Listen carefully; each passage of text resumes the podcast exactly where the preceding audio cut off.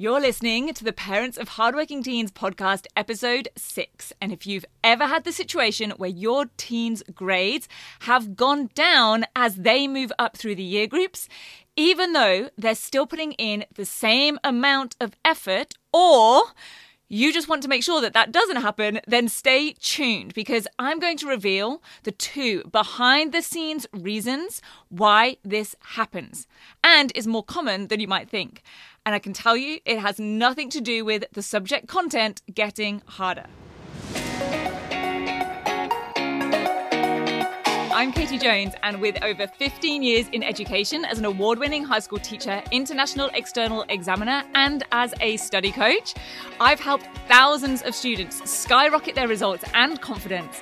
And this podcast is where I share all my insights, tactics, and tips with you, the parent so you can help your hardworking team get happy, smart, and successful in their study and have you both enjoy the journey along the way. This is the Parents of Hardworking Teens podcast.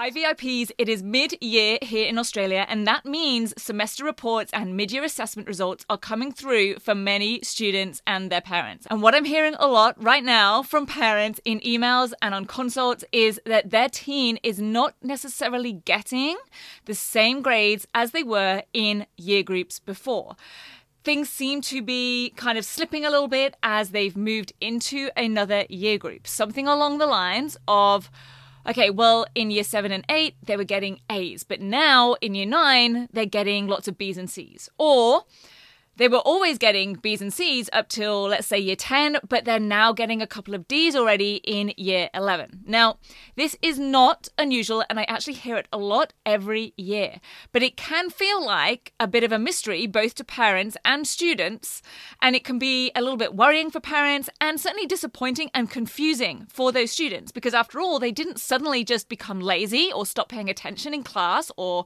stop doing their homework.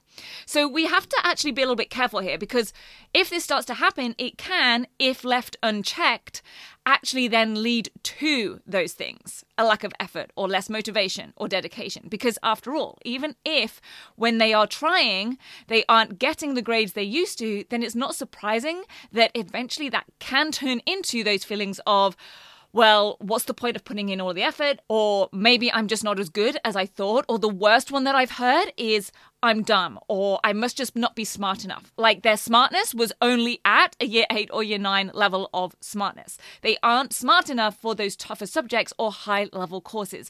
And this is not the case. And of course, we want to make sure that that negative spiral does not happen. So, I want to share with you in this episode the two main reasons, the two things that most likely are happening if you find that your teen's grades are dropping as they have moved into a higher year group, even if their effort levels are staying the same. Now, number one is that what got students great grades in lower year groups is not the same as what is required as they move further up. In other words, what got them here won't get them there.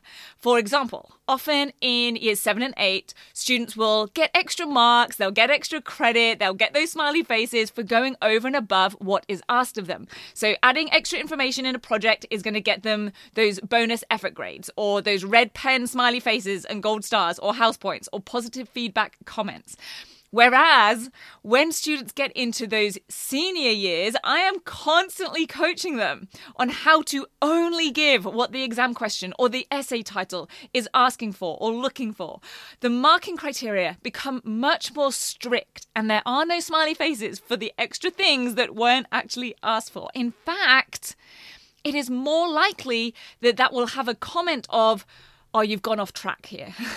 Going beyond the specific scope of a question or task will not earn them any credit as they get up into those higher year groups. And actually, like I just mentioned, it could be detrimental. For example, it could mean that they don't actually have a sustained argument in an essay if they start bringing in other things that they don't need to. Or it could simply be that they're using up their word count or exam time on things that actually needed to be allocated elsewhere. But the more subtle and super important reason that this can happen, that their grades can drop as they go up through the year levels, is the change in the cognitions of the tasks or the assignments and the exam questions that they're being set. It is rarely that they just can't understand or they just don't get the content that is being taught. So, if we take that example of that year seven or eight project, very likely they were having to, in those projects, describe and explain information. Perhaps they were writing a book review and they had to explain what made it a good book. Or they're explaining how a character changed or what that character taught us in a lesson about life. Or maybe for history, they had to describe a period in history, what the people wore, what jobs they did, who the rulers were, how society was organized. And all of that is descriptive information. And in science, maybe they're describing and explaining something like tectonic processes, or stating the different types of forces, or the characteristics of different elements. But as we move up the year groups, the requirements of assessment tasks and exam questions, and even textbook and homework questions, are moving up the cognitions. And what I mean by that is they're going up through the levels of Bloom's taxonomy and they require more advanced levels of cognitive ability. So I'll explain what I mean by that. So instead of just describing and explaining, as students progress, the expectation is that they will operate at those higher levels of cognition. So instead of just describing and explaining, they'll be able to apply and analyze and evaluate and create. And I train students in this as command words and those levels of different commands.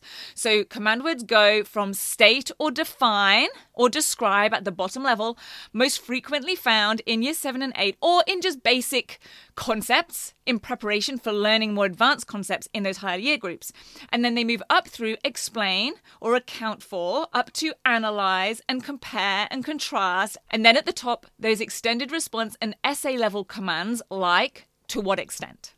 And this change in commands and the levels of them is a very structured system that the people who write the curriculum and textbooks, teachers who are writing assessments, the examiners who write exams all use and follow and refer to and structure those questions around. However, the problem is that students are very rarely ever told explicitly that this is what is happening. And even less likely are they to have it explained to them or be trained in all of this in detail so that they actually actually know how to do it, how to operate and produce work at these higher levels. Now, some students are told about these changes. So, some exam boards might call them um, cognitive verbs or directives or task verbs, but they still aren't totally sure of how to really respond differently, how to change and up level their responses, which is why it's one of the biggest things that I love to train students in explicitly.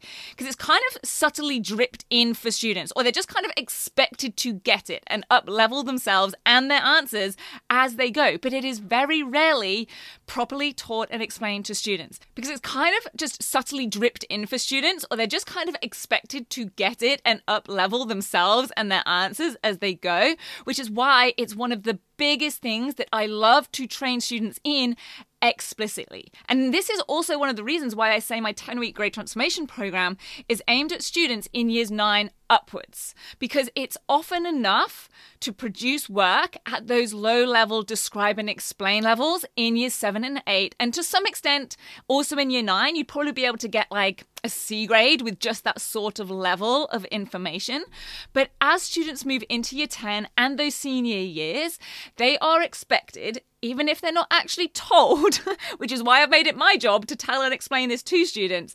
They are actually expected to be providing responses and undertaking investigations and inquiries and writing their reports at those analysis, application, and evaluation levels.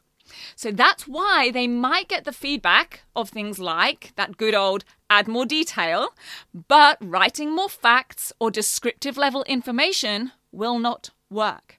More detail means moving up those cognitions, up the levels of Bloom's taxonomy. It does not mean tell me more facts. And things like a beautiful front cover or slide design could maybe be part of the quality of the delivery or having an engaging presentation if that is a part of a marking guide, but it will be a tiny part in relation to the actual content and the significant differences in the levels of response at those higher year levels. Whereas it might have been classed as making a great first impression and showing that they've put in lots of effort in those lower year levels. And a really significant change that I see happening from years 8 to 9 specifically, and definitely into year 10, is the requirement to analyze. Students need to move from explaining to analyzing. And the difference between those two commands is so much bigger and more significant than many students and parents realize. And as I've mentioned in a previous episode, if your teen isn't totally clear on the difference between those two commands, explain and analyze, then just getting that into place will make a huge difference to their results. So I like to simplify it to there being two steps in an explanation. They need to be linking two things together like a cause and effect. And there are three steps for analysis. They need to state the evidence, they need to explain it, and then they need to give the impact. So, for example, let's look at a real life way that this would happen. If they were studying a novel and they had to write maybe an analytical essay, they would have to be stating the quote as their example, or their evidence. They have to explain how or why it was being used. Maybe it was a specific technique or some specific language or vocabulary that was chosen. And then what is the impact of that technique or those words that were chosen on the audience? The impact. How does it make them think or feel in relation to the, whatever the topic of the question was? A particular character or a particular theme? Or with data, so it's totally the end of the scale. Stating the statistic would be the evidence.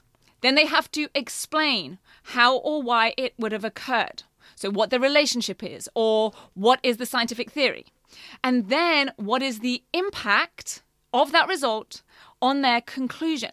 So, how does it prove or disprove their original hypothesis?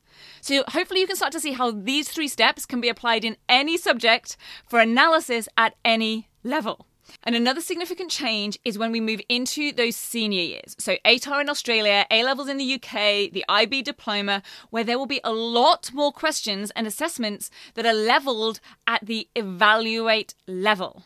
And in fact, I will actually say, as an aside, if your teen ever has to come up with their own inquiry question or idea for an investigation, which really happens a lot these days with coursework and internal assessments, I actually encourage high achieving students to pitch their questions, to word these their questions at this level so they're giving themselves access to the highest levels of marking criteria. Now, that really could be a whole other podcast episode in itself. So, what I'll say here about evaluate is simply that evaluation is where questions are starting with wording like to what extent. Or they might give a statement and then finish with do you agree? They require a judgment and they require analysis in order to make that judgment.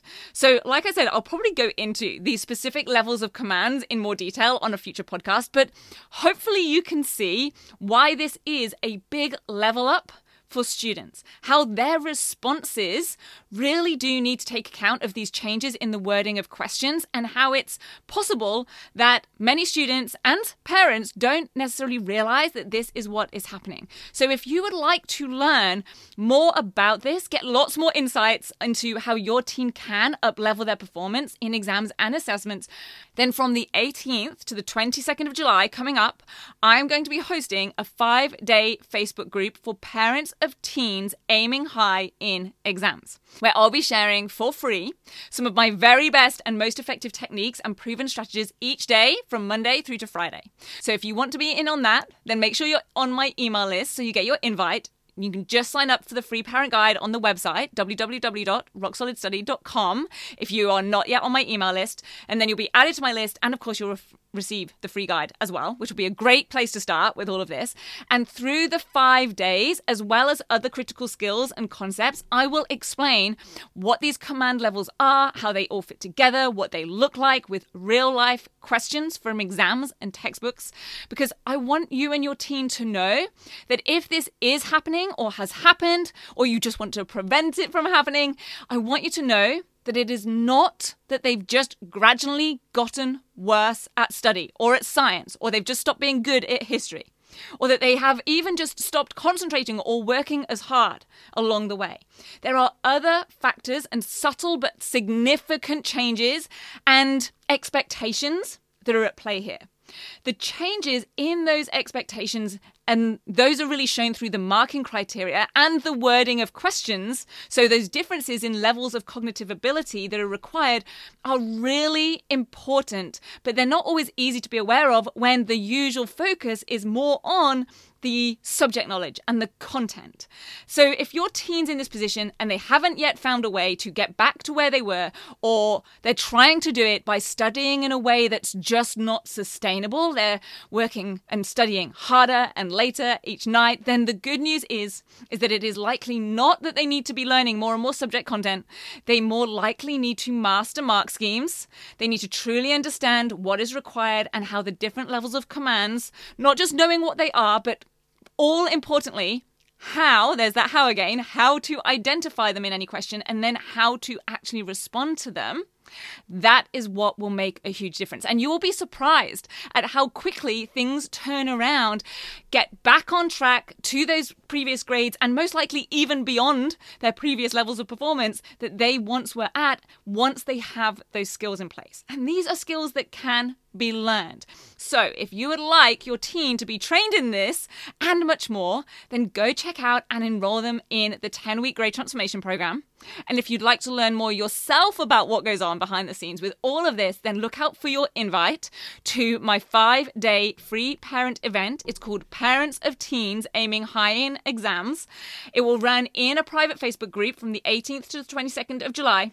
Now, don't worry if you're not on Facebook. We are also going to have a private web page where we'll put all the recordings from each day's sessions as well, so you can definitely still get in on this. So I hope to see you at that event soon. And if you have felt like anything that we have talked about today on the podcast is something that you have experienced with your teen, I would love to hear about it. I would love to hear what you think about the two points that I've covered today. Email us at support at rocksolidstudy.com and I will see you back here on the podcast podcast again next week. Thank you so much for listening. Make sure you head on over to www.rocksolidstudy.com and sign up for my free parent guide. The three huge mistakes even smart students make in exams and assignments, and how to fix them immediately. And I'll see you back here next week.